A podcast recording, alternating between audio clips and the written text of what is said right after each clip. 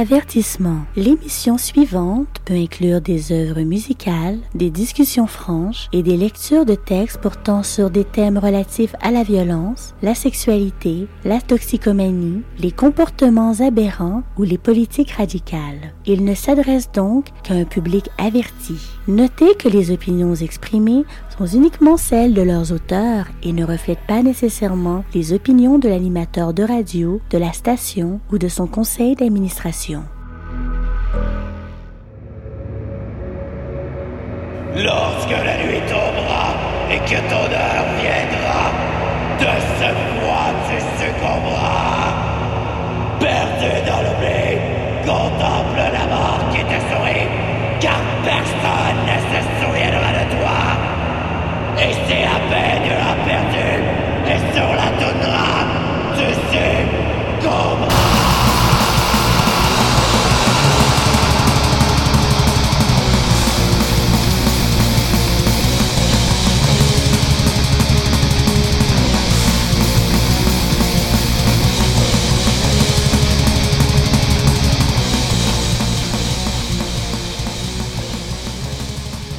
Salutations à vous, descendance qui fièrement porte la marque de Kay! Et bienvenue malencontreuse à Hurlement sur la toundra! Une émission consacrée au culte black metal, produite à partir de la radio de l'Association des francophones du Nunavut, CFRT FM 107,3 et 8 et diffusée au-delà de la toundra jusqu'à vos propres landes sur les ondes de votre radio communautaire, de votre radio universitaire, sur Internet et comme toujours en balado-diffusion. Et moi, je suis Nafre, votre guide et magistère secretorum lors de ces rituels radiophoniques qui évoquent les puissances du black metal, le plus transgressif, transformateur et transcendantal des arts musicaux. Ce soir, comme à chaque semaine, je vais vous trimballer dans un température blizzard philosophique et je vais vous conduire dans cette quête sans fin. Celle de découvrir ici en toundra nunavoutoise et en terre inuite les plus terribles mystères de notre noir culte. Par la grâce de Silapinois, chaotique divinité des vents sauvages, et Sednanuliayuk, ombrageuse déesse des profondeurs océanes, que notre savoir et notre passion s'approfondissent comme la fin de l'effrayant Amarok. Mais surtout que dans la toundra, notre volonté y trouve sa voie. Pour cette méditative édition de nos farouches hurlements, je vais assurément vous présenter une liste liturgique à inciter, peut-être même défier et sûrement enflammer vos noires passions pour notre culte de la discorde. Mais en plus de cela, je vais vous donner de quoi nourrir votre âme philosophique et guider votre quête personnelle de l'obscurité de ce monde. Ce qui est d'autant plus à propos de ces jours, étant donné que le monde entier baigne toujours dans son infernal confinement de la pandémie COVID-19 et que nous sommes plusieurs à encore avoir bien du temps libre à exploiter. La nature a aucune pitié pour l'homme, je vous le dis, et encore moins le temps. Alors qu'on s'en serve afin d'enrichir sa personne, d'approfondir son esprit et d'élargir sa vision et sa volonté en s'appuyant et s'inspirant des marquantes vicissitudes de nos prédécesseurs spirituels. Tous ensemble de cette lignée que le célèbre écrivain allemand Hermann Hesse a décrit dans son roman Démiant comme des individus appartenant à la race de Caïn. Véridiquement, depuis la nuit des temps sont venus des hommes et des femmes qui ont perçu, en dirons-nous plus, ressenti l'inquiétante étrangeté de l'existence et qui l'ont exploré et lui ont donné forme grâce au pinceau et plus tard à la plume, créant de fascinants et souvent bouleversants mondes littéraires capables d'éveiller chez ses prochains de contrer comme d'époque éparses la soif de se connaître, de se découvrir et de s'épanouir de ses propres ailes. Oui, des traités philosophiques et des dogmes mystiques ésotériques sont capables de nous fournir nombre de catalyseurs idéologiques de fort calibre. Mais peut-être plus encore révélateur, plus provocateur, dû à la souplesse de l'imagination et de l'interprétation personnelle, a été le roman. Cette forme culturelle née des poèmes épiques et des chants pastoraux qui propose une narrative de perturbation, de péripéties et finalement de transformation et de renouvellement individuel. Le texte populaire est une force sociale importante, il n'y a pas de doute là. Et quand le roman évoluant pour s'allier à des courants de pensée plus subversive. Devenant pour autant une littérature de l'underground, il y fut frappé une sinistre alliance entre sagesse et réfutation, pour le bien de la société dans certains cas, mais surtout qui donna une subversive dignité à l'exclu, l'étranger, l'opprimé et le marginalisé. Grâce à plusieurs de tels romans agitateurs et provocateurs, écrits par des penseurs isolés mais doués d'une redoutable clairvoyance intellectuelle, le paria social, tassé par la masse contrôlée et contrôleuse, a réussi et réussira toujours découvrir un mercurien trésor, mais aussi trouver sa meute spirituelle. Notre culte du black est en tout point un même phénomène. Certes, cela vous le savez déjà et l'appréciez puisque vous êtes justement me rejoindre à présent sur ces hurlantes ondes radio. Et ce soir, nous allons faire la connaissance de tels romans importants qui ont inspiré d'émérites artistes black metal dans leur sulfureuse quête personnelle. Notre thématique ce soir, je l'intitule Roman de l'Underground. En hommage à ce livre qui a été pour moi-même un des textes les plus marquants dans mon développement, mais aussi un des premiers que j'ai découvert. S'agit de Zapiski is Podplia, estimé selon plusieurs critiques comme un des premiers romans existentiels, celui-ci rédigé par le grand écrivain russe Fyodor Dostoevsky et publié en 1864, connu en français sous les titres de Le sous-sol, Mémoires écrites dans un souterrain ou regroupé avec la nouvelle intitulée La logeuse sous le titre L'esprit souterrain et en anglais fameusement comme Notes from the Underground. À tout jamais, je me rappellerai du premier paragraphe de son récit, présenté sous la forme d'un journal intime, et je le cite. Je suis un homme malade. Je suis un homme méchant. Je suis un homme désagréable, sans aucun attrait. Je crois avoir mal au foie. Cependant, je ne sais absolument rien de ma maladie et je ne sais pas avec certitude ce qui m'a fait souffrir. Je ne consulte pas de médecin pour ça et jamais je ne l'ai fait, puisque j'ai un profond respect pour la médecine et les médecins. D'ailleurs, je suis extrêmement superstitieux, suffisamment pour respecter la médecine, et je suis assez bien éduqué pour ne pas être superstitieux, pourtant je le suis, c'est ainsi. Non, je refuse de consulter un médecin tout simplement par mépris. Ce que vous ne comprenez probablement pas, eh bien moi, je le comprends. Bien sûr, je ne peux pas expliquer qui précisément je cherche à mortifier de par mon mépris.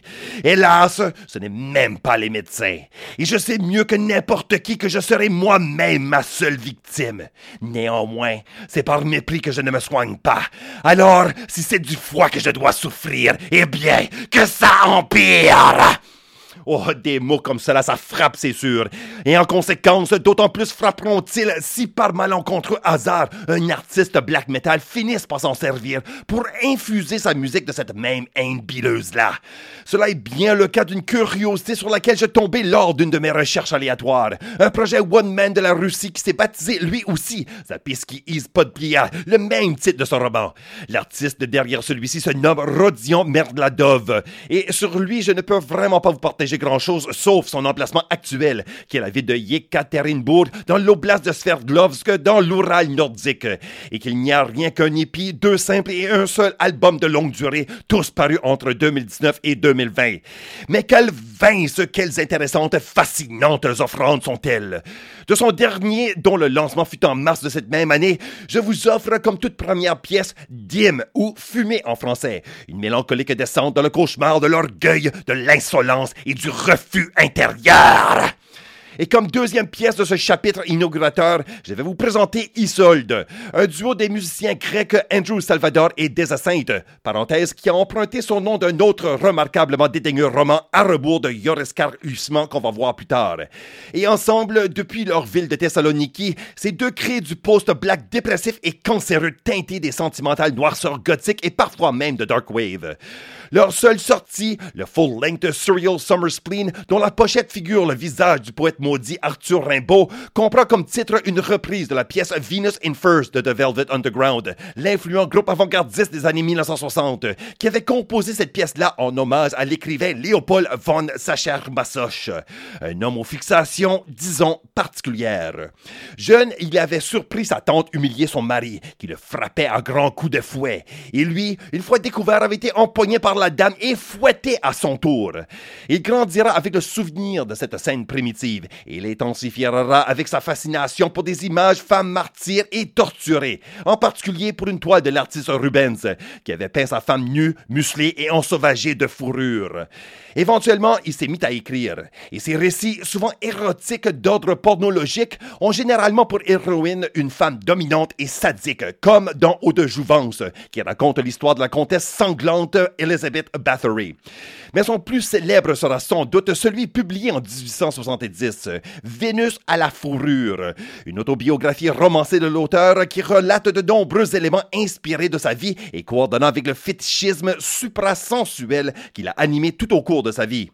Dans un érotisme marquant pour l'époque, il nous y raconte l'histoire de son héros Séverin, devenu si amoureux d'une femme qui lui demande à être son esclave et qui l'encourage à le traiter de manière progressivement plus dégradante. Après des moments de confusion et d'horreur morale, celle-ci découvre éventuellement l'atout du pouvoir et embrasse l'idée avec enthousiasme, bien qu'en même temps, elle dédaigne pour autant Séverin de lui avoir permis de le faire. Lors d'un voyage, elle prend un amant et trompe son cerf sexuel tout en le réduisant à un véritable état d'esclavage. La relation arrive finalement à une crise lorsque Wanda, la femme, rencontre un homme auquel elle aimerait se soumettre à son tour. Un héros byronique d'une marquante virilité, à la fois la manifestation du pouvoir tant recherché par Séverin et un cruel rappel de son actuelle bassesse. Pour tout dire, c'est un roman déchirant comme touchant, une romance de la chair et de la cruauté, mais aussi d'amour possiblement vrai et profonde, quoique certainement tabou. Je vous laisse le découvrir dans vos propres temps morts, ce roman de l'underground littéraire, ainsi que Mémoire du souterrain de Dostoevsky. Mais pour ce moment devant nous, je vous appelle à découvrir le black metal qui en lugubrement, souffreteusement inspiré. Isolde, et en premier, Zapiski is Podplia!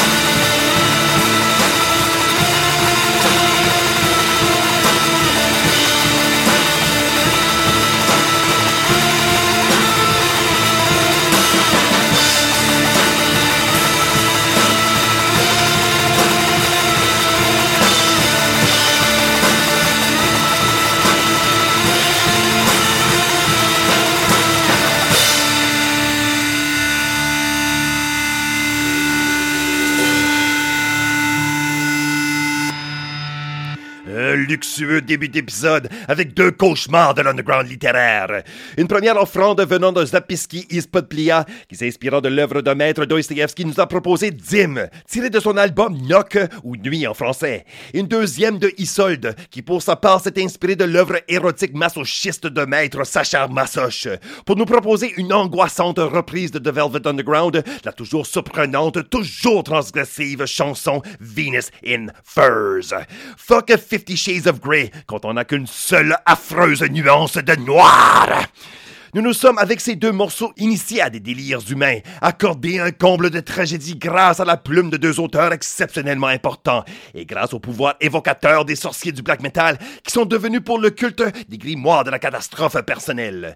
Mais maintenant, nous plongeons dans l'horreur.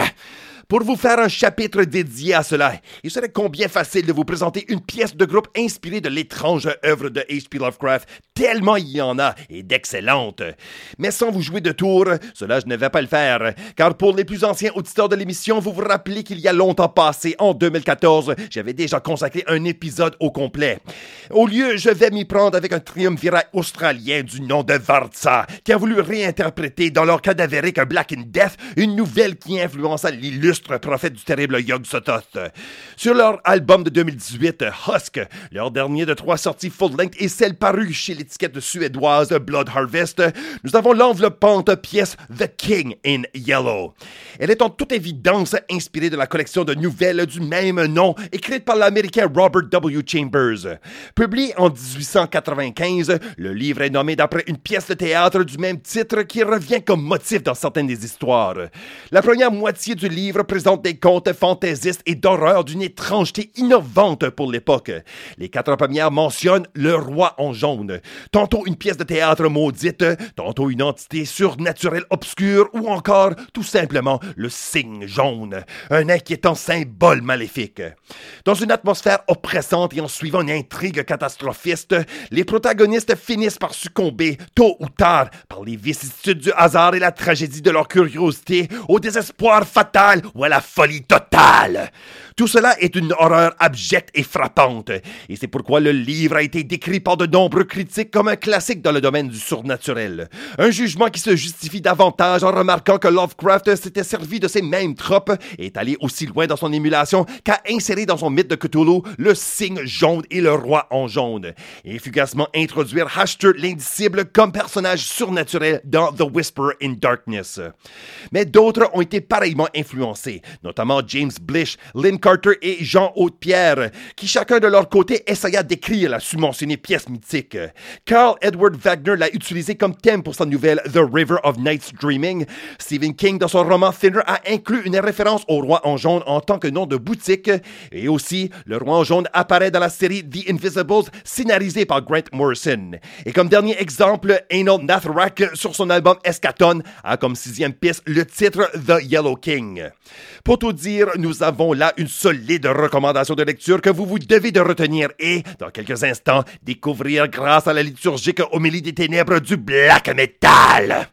Et pour y faire suite, un autre type d'horreur et une autre menace de déséquilibre mental complet fut l'objet d'une nouvelle vastement reconnue comme un des récits les plus importants de la littérature mondiale, et qui, en raison de sa brutalement grotesque excentricité littéraire, soulève possiblement un pire cauchemar, celui que nous vivons non pas dans un univers fantaisiste, mais douloureusement vrai, celui de la réalité moderne. Il s'agit de la troublante nouvelle de Franz Kafka, écrite en 1912 et publiée trois ans plus tard le titre de Die Verwandlung, ou traduit en français de l'allemand La métamorphose. Si vous ne l'avez pas encore lu, Chris, je vous en ferai pas un exposé maintenant et vous gâtez la délicieuse chute morale qui vous y attend. Prenez-le toutefois de ma fucking parole de gros intellectuel, de pédagogue, d'étudiant des lettres et d'animateur de votre émission de radio la plus visionnaire qu'il soit. S'il y a un texte que vous devez de lire dans les plus fucking brefs délais, c'est celui-ci. Je vous le dis, vous n'allez pas en ressortir inchangé. Et si cela ne vous convainc pas, voici rien que sa toute première phrase qui clairement doit être la plus inouïe de la littérature du monde. En se réveillant un matin après des rêves agités, Grégor Samsa se retrouva dans son lit métamorphosé en un monstrueux insecte. Et de ce bouleversant intrigue part une histoire dont la pire horreur n'est pas une ville et abjecte transformation en répugnante créature insectoïde, mais le hideux cauchemar du quotidien.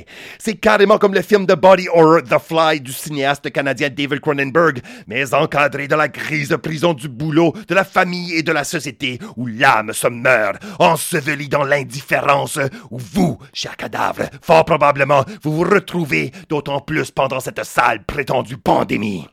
Ainsi, pour finir la première partie de l'épisode, je vous laisse avec une pièce de Samsa Traum, Le rêve de Samsa en allemand, un nom de projet qui fait bien certainement référence à Gregor Samsa, l'homme devenu coquerel, devenu misérable gueux, qui est le tragique protagoniste de l'histoire. Et comme le récit qui l'a inspiré, la créature musicale de Herr Alexander KHT est follement hétéroclite, proposant un hérétique mélange allant du black metal et de l'ambiant au gothique, dark wave et néoclassique. Il a même contribué ce dernier à des projets agrotech plus notoirement Vump Scout et Dope Stars Incorporated. Mais ce qui est le plus fascinant à son sujet, en plus de son catalogue extrêmement volumineux et diversifié, c'est l'ampleur de sa vision et de ses aspirations artistiques, qui, quoique bien ancrées dans l'époque moderne, renvoient aux anciennes poésies romantiques du mouvement Sturm und Drang. De son deuxième effort au Luna Mine de l'année 2000, je vous offre Dies ist kein Traum. Ce n'est pas un rêve en français il y a là une fulgurante exhortation lancée à Samsa la scarabée, l'incitant à oublier l'apparence bourgeoise et à rejeter le maladif moralisme ouvrier, mais surtout à abandonner son identité humaine et ensuite à tout annihiler en massacrant ses anciens prochains. Alexander lui hurle Oh Samsa, Samsa, hab die Kraft, heute Nacht sollen allen Köpfen röhlen, lass Sorne an Staaten Gnade walten. Oh Samsa, Samsa, tu as la force. Ce soir, toutes les têtes devraient rouler. Laisse ta colère t'emporter au lieu de la grâce.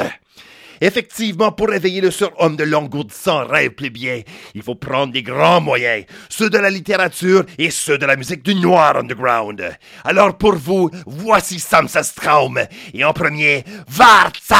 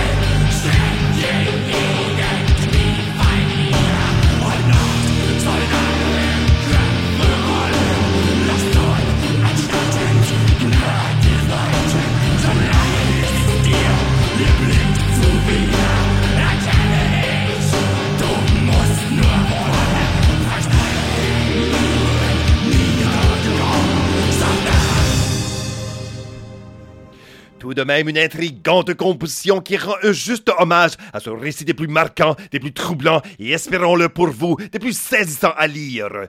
C'était Dies ist kein Traum de Samsa Straum et précédant cela, une tout aussi louable adoration musicale à la genèse de la weird fiction. Nous avions Vartsam et The King in Yellow. Notre sinistre pérégrination est bien en cours, comme on l'entend, et je vous le souhaite bien férocement enrichissante et motivante pour vous tous, qui nul doute si vous êtes à mes ondes, cherchez toujours et encore à accéder à de terribles mais véridiques illuminations existentielles. Ça va reprendre sous peu, avec deux autres chapitres à vous être présentés et bien d'autres intéressantes musiques et écrits de l'underground infernalement intellectuel.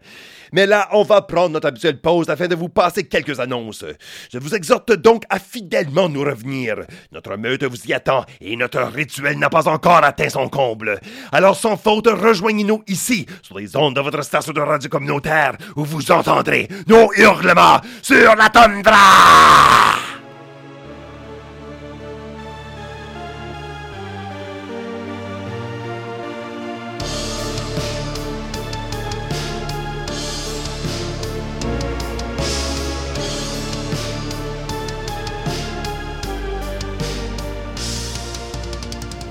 Friends, my name is Ruxmin.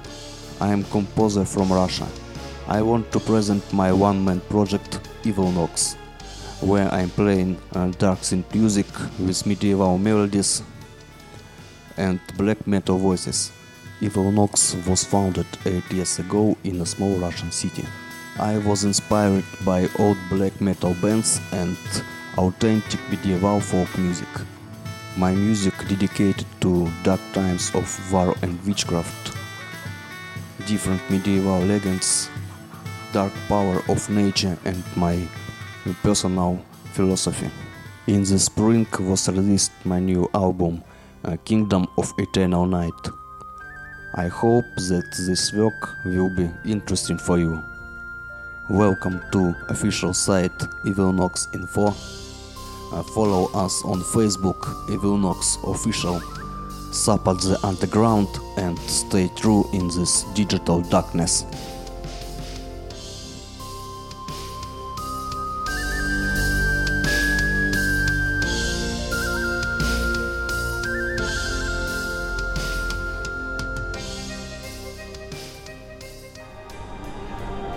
Salutations aux auditeurs des contrées suis Strigat de Chet et vous écoutez Hurlement sur la toundra, une émission en balado-diffusion produite par NAF de la toundra depuis la station de radio communautaire CFM FM 107,3 Italie, la radio démentielle des francophones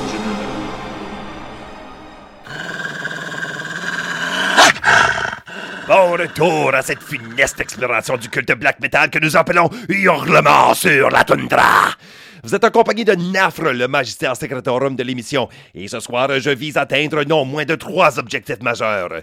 De vous faire connaître, chers auditeurs hurleurs, de la musique black hors de l'ordinaire et contribuer par des projets pas encore présentés dans le cadre de nos rituels hebdomadaires. De vous inciter à découvrir la troublante richesse de récits de l'underground littéraire et finalement, d'ensemble nettement apprécier à quel point le black comme la littérature sont des moyens d'accomplir de sinistres découvertes dans les ténèbres de nos sociétés de nos cultures et même de notre conscience. Les terreurs qui là nous attendent, acolytes des ombres, sont des ésotériques éléments de notre vrai salut, un qui sera assuré par une volonté personnelle intérieure, animée par ce subtil encouragement, caché dans les notes comme dans les pages. Que nous vivons dans un monde d'horreur véritable, mais qu'au moins, étant maintenant ainsi éveillés conscients, nous pouvons y témoigner de notre enfer, découvrir une étrange beauté et même la foncer et y frapper son propre destin. C'est une idée que je vous demanderai de retenir, surtout pour la prochaine moitié de l'épisode, car chacune des pièces et des œuvres littéraires qui les ont inspirées vont justement en ce sens. Pour le troisième chapitre, je vous présente un refuge musical et littéraire réservé à l'élite des damnés. Si vous êtes intéressé au satanisme, au diabolisme et aux messes noires et qui ne l'est pas, la toute prochaine pièce vous intéressera car elle est inspirée de faits réels, constitue une des documentations traumatisées mais des plus authentiques de la genèse du satanisme moderne et nous lègue une des premières créations artistiques véritablement satanistes de tous les temps. Le black metal a bien ses origines dans la musique metal, mais des importants antécédents se trouvent aussi pareillement dans la culture littéraire. On pourrait parler de Rosemary's Baby de Ira Levin, publié en 1967, et encore plus de The Devil Rides Out, le roman de Dennis Wheatley, publié en 1934. Mais avant cela, on devrait parler de Là-bas, le lugubre roman du grand écrivain fin de siècle Joris Karl Huysmans, paru en 1891. L'intrigue de Là-bas concerne le romancier Durtal, un portrait à peine déguisé de l'auteur lui-même, qui demeure dégoûté par le vide et la vulgarité du monde moderne. Il cherche un soulagement en se tournant vers l'étude du Moyen Âge et il commence à rechercher la vie du célèbre meurtrier d'enfants, maléfique sorcier et homme d'armes de Jeanne d'Arc, Gilles de Rais. À travers ses contacts à Paris, Durtal découvre que le satanisme n'est pas simplement une chose du passé, mais qui est toujours un culte bien vivant en France du 19e siècle. Il se lance dans une enquête avec l'aide de son amante Madame Chantelouve, jusqu'à ce que les péripéties mènent à la scène culminante, une véritable, sanglante et blasphématoire messe noire. Avec un contenu aussi sordide et un motif possiblement endiablé, le roman a suscité une certaine controverse lors de sa première apparition. Et non seulement que l'époque avait des peurs religieuses bien établies au sujet de francs-maçons hérétiques, de conspirations zionistes, d'anarchistes antithéistes et d'occultistes ouvertement transgressifs, son intrigue s'était directement inspirée du satanisme de la France fin de siècle. En fait, lors de la rédaction de son texte, Huisman partageait une volumineuse correspondance avec le mâle famé Abbé Boulan, un prêtre laïcisé condamné pour hérésie qui devint en 1875 le successeur du thaumaturge Eugène Vintra, un ouvrier cartonnier qui prétendit être la réincarnation du prophète Élie et qui est ainsi devenu le créateur d'une secte dissidente. Ainsi, Huisman s'y connaissait. Il a mis à profit ses connaissances privilégiées pour créer un roman sans pareil ou précédent. Même, on pourrait dire qu'il contribua à quelque chose d'une vraie de vraie satanic panic pour le temps, quelque chose qui devrait vraiment nous exciter la curiosité ensemble et vous, de votre bord, vous inciter à le lire à votre tour. Heureux alors je le suis de vous présenter une pièce qui s'inspire de ce récit, une composée par All Hell, un triumvirat de black thrash aux tendances punk de la Caroline du Nord. Sur son quatrième full-length The Witch's Grail paru en 2019 chez Prosthetic Records, nous avons le titre Là-bas, Rêve Noir, la courte instrumentale qui débute l'album, mais qui excellemment établit l'atmosphère de menace et de bizarrerie endiablée Okay.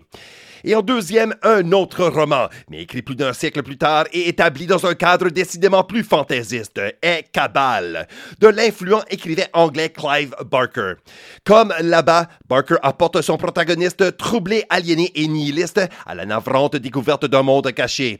Mais cette fois, il s'agira non pas d'une secte sataniste, mais d'une imaginative tribu de véritables démons en chair et en os, quoique très moralement ambigu.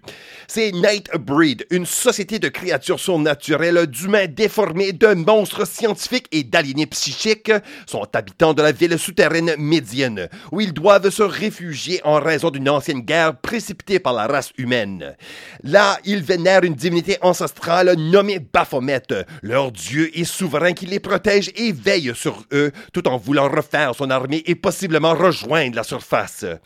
Toutefois, une nouvelle force humaine, obsédée avec la destruction complète de cette race de démons, une nouvelle offensive dont le but serait leur anéantissement total.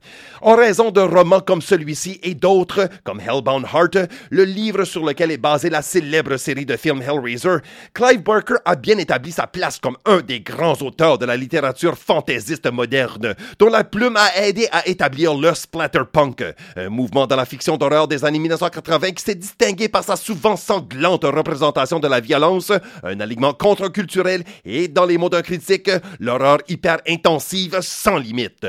Certes, pour les amateurs de black et de death metal, un genre littéraire intensifié à des plus lointains extrêmes va assurément intéresser.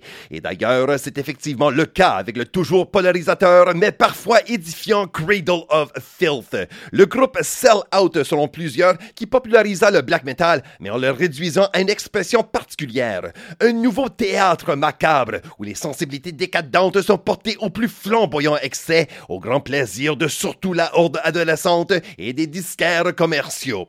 Dites-en ce que vous en voudrez, mais les premiers albums de Cradle sont excellents et la vision du groupe toujours carrément unique. Et Danny Filth, d'accord, il est peut-être d'une douteuse intégrité, mais sa voix est formidable et sa plume trace une envoûtante, parfaite poésie byronique infusée d'horreur grand guignol de leur quatrième album, leur dernier de leur classique selon moi, est Midian de l'année 2000, le titre duquel est un renvoi au roman de Barker. Et une de ses chansons, Tortured Soul Asylum, est une fabuleuse ode au sanctuaire qui est au cœur de sa sinistre intrigue. Et une petite anecdote pour quand vous allez l'entendre, le lyrique monologue au début de la composition, c'est nul autre que Doug Bradley, le tragédien shakespearien qui incarna le fameux personnage Pinhead des submentionnés films Hellraiser. Tout un délice qui vous attend là, je vous le dis. Alors voici All Hell, suivi de Cradle of Filth.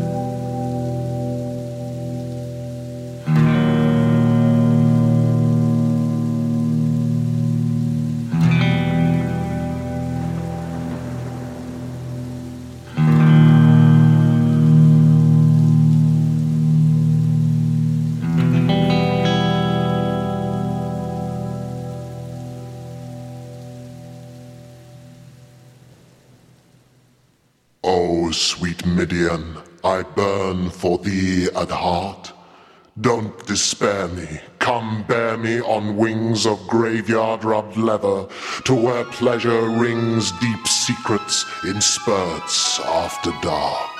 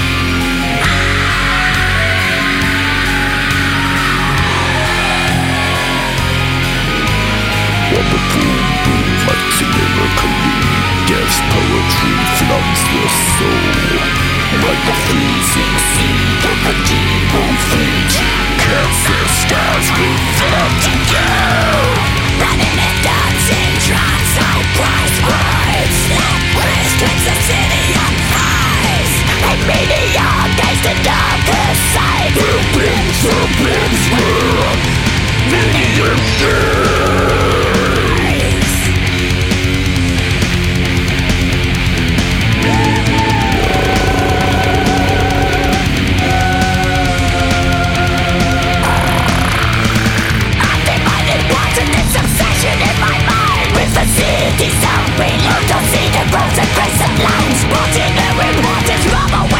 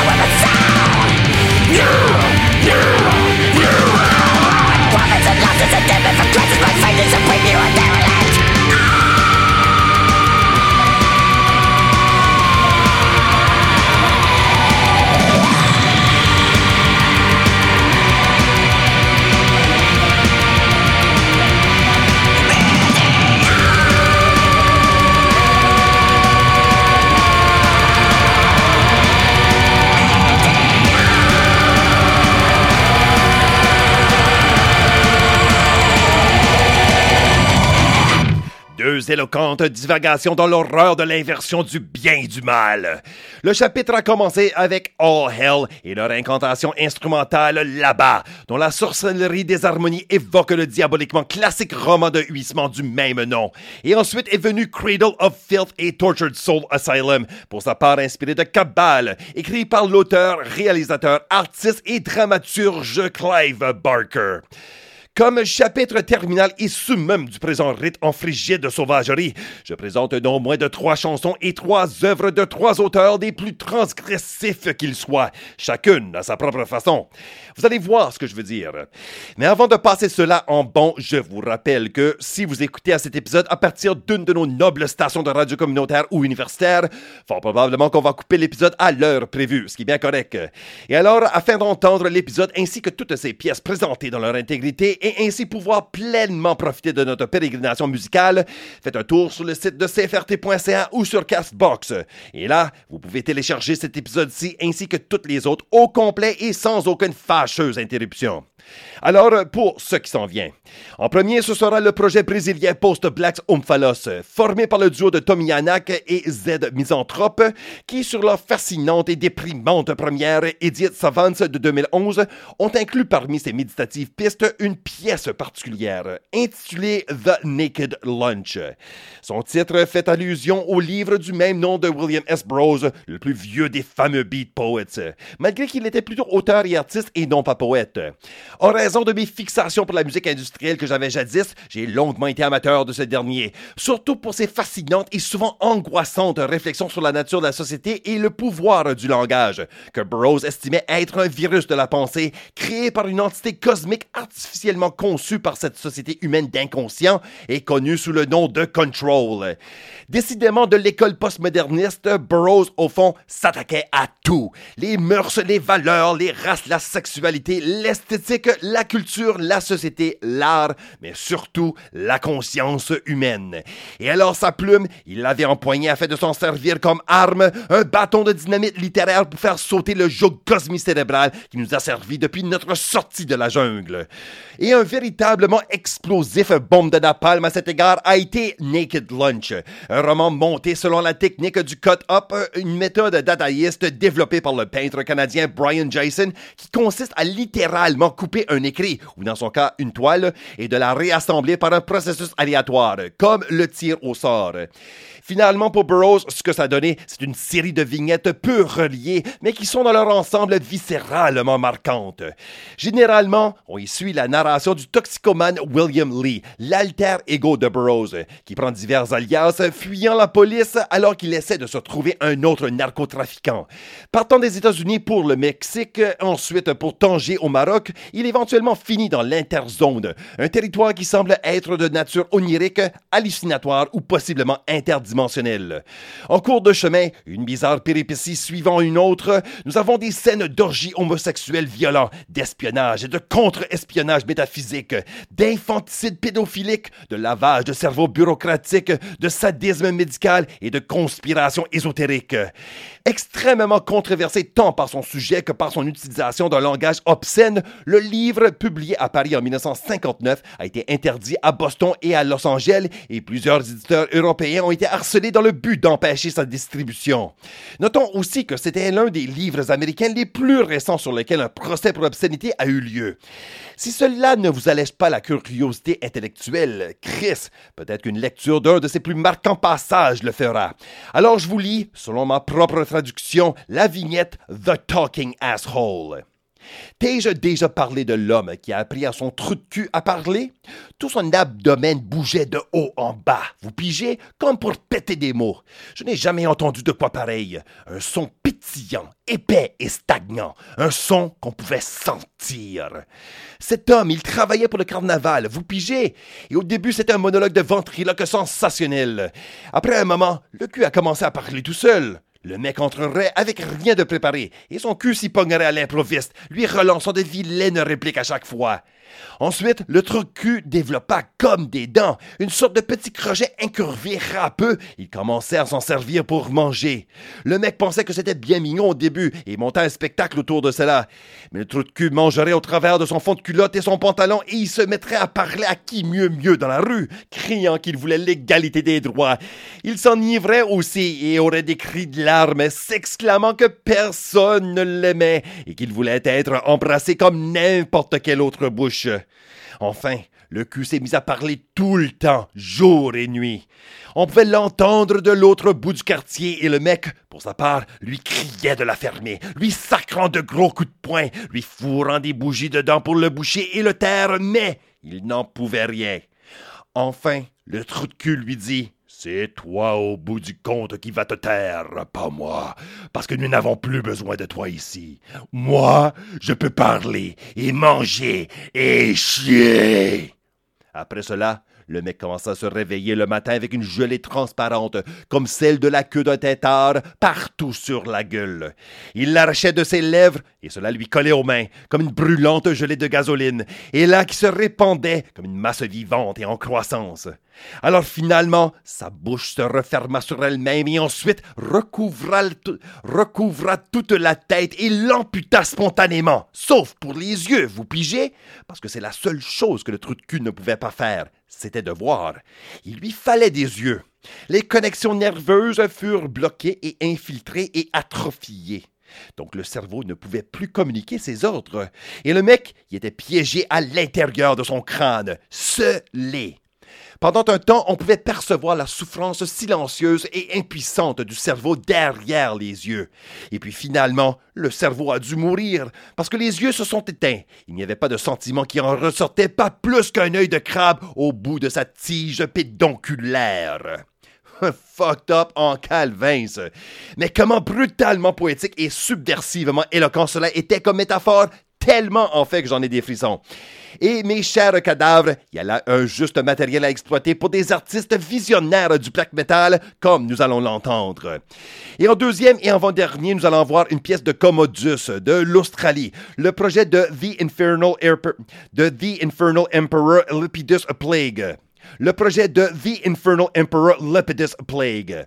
Depuis son année de genèse en 2017, sous cette bannière, Lepidus fit paraître rien que quatre démos et un split, tous magnifiquement raw et ambitieusement avant-gardistes en passant.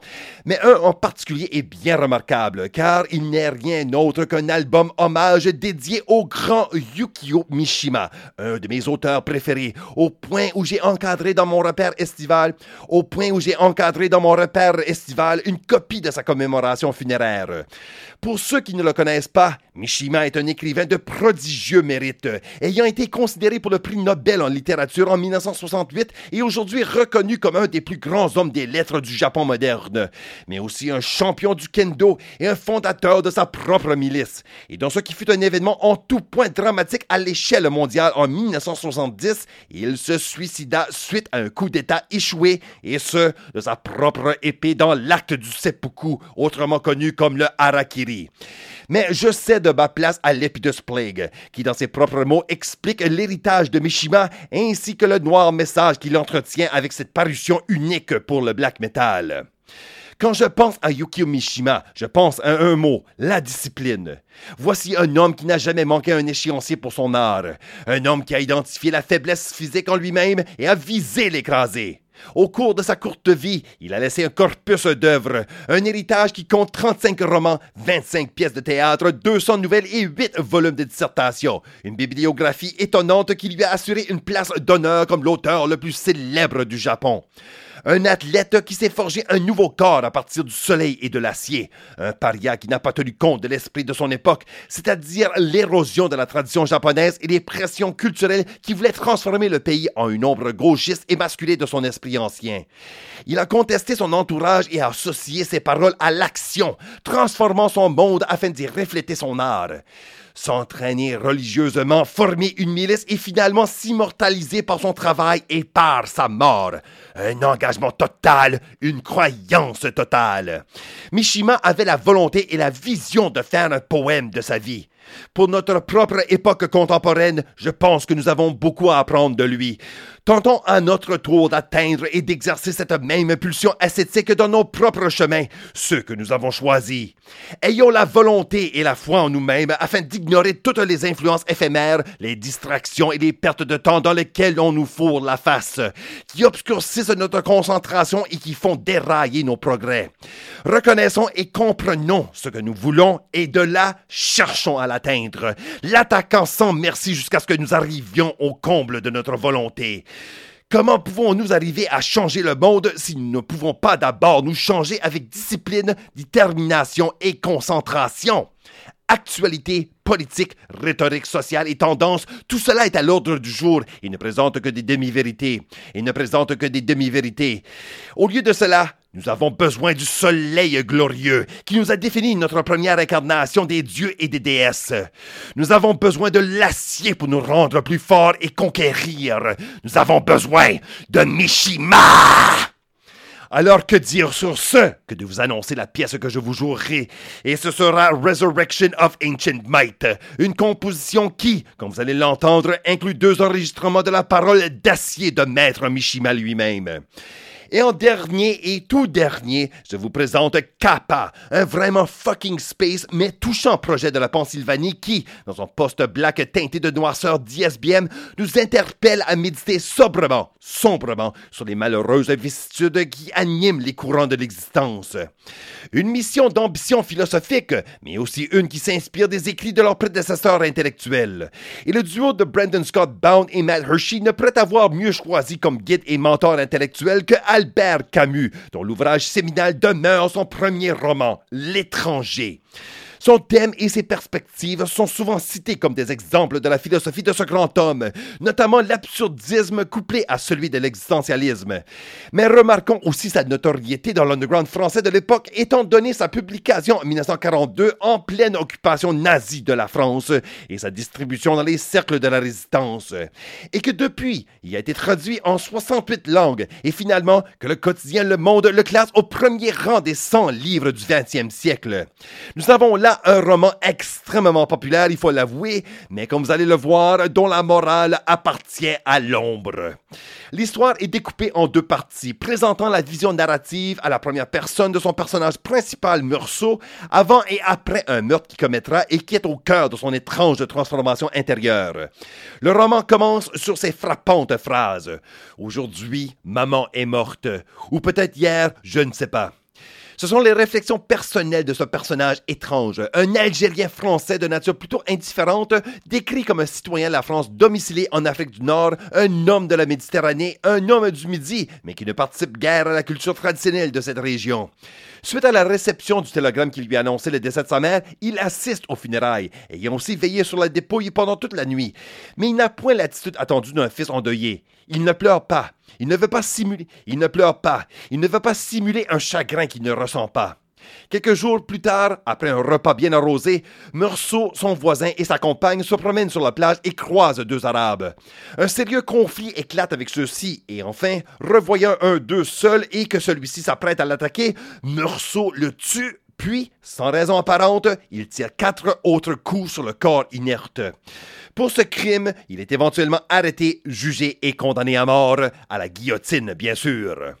Dans ce tournant, on peut y lire la critique acerbe d'une justice qui dit froidement juger les faits, mais qui pourtant s'attache à des phrases vides de sens et des règles morales déconnectées de la réalité. On ne peut que ainsi percevoir la justice comme une entité sans empathie, comme l'étranger Meursault qu'elle condamne à mort, et que la société humaine, loin d'être ordonnée, est absurde et vide de sens. L'humanité s'est inventé des règles, parfois sous-entendues, de respect, de tolérance et d'altruisme. Mais celles-ci suffisent-elles à créer une société parmi les hommes? Camus ne tranche pas la question, mais la soumet au lecteur. Et honnêtement, à cet égard, je ne peux penser à aucun autre ouvrage littéraire, aucun autre livre incendiaire qui incite un dilemme comme ça chez l'individu, qui correspond autant bien à celui qui est au cœur du culte black metal. Abat la société son absurdité et connais-toi toi-même! Quelle bonne note sur laquelle finir cet hommage à la noire littérature, frappé par Kappa que nous allons entendre en dernier. Mais avant d'y passer, tel qu'annoncé, s'en vient vers vous l'agitateur Commodus. Et en tout premier et immédiatement, la terreur insectoïde de Omphalos.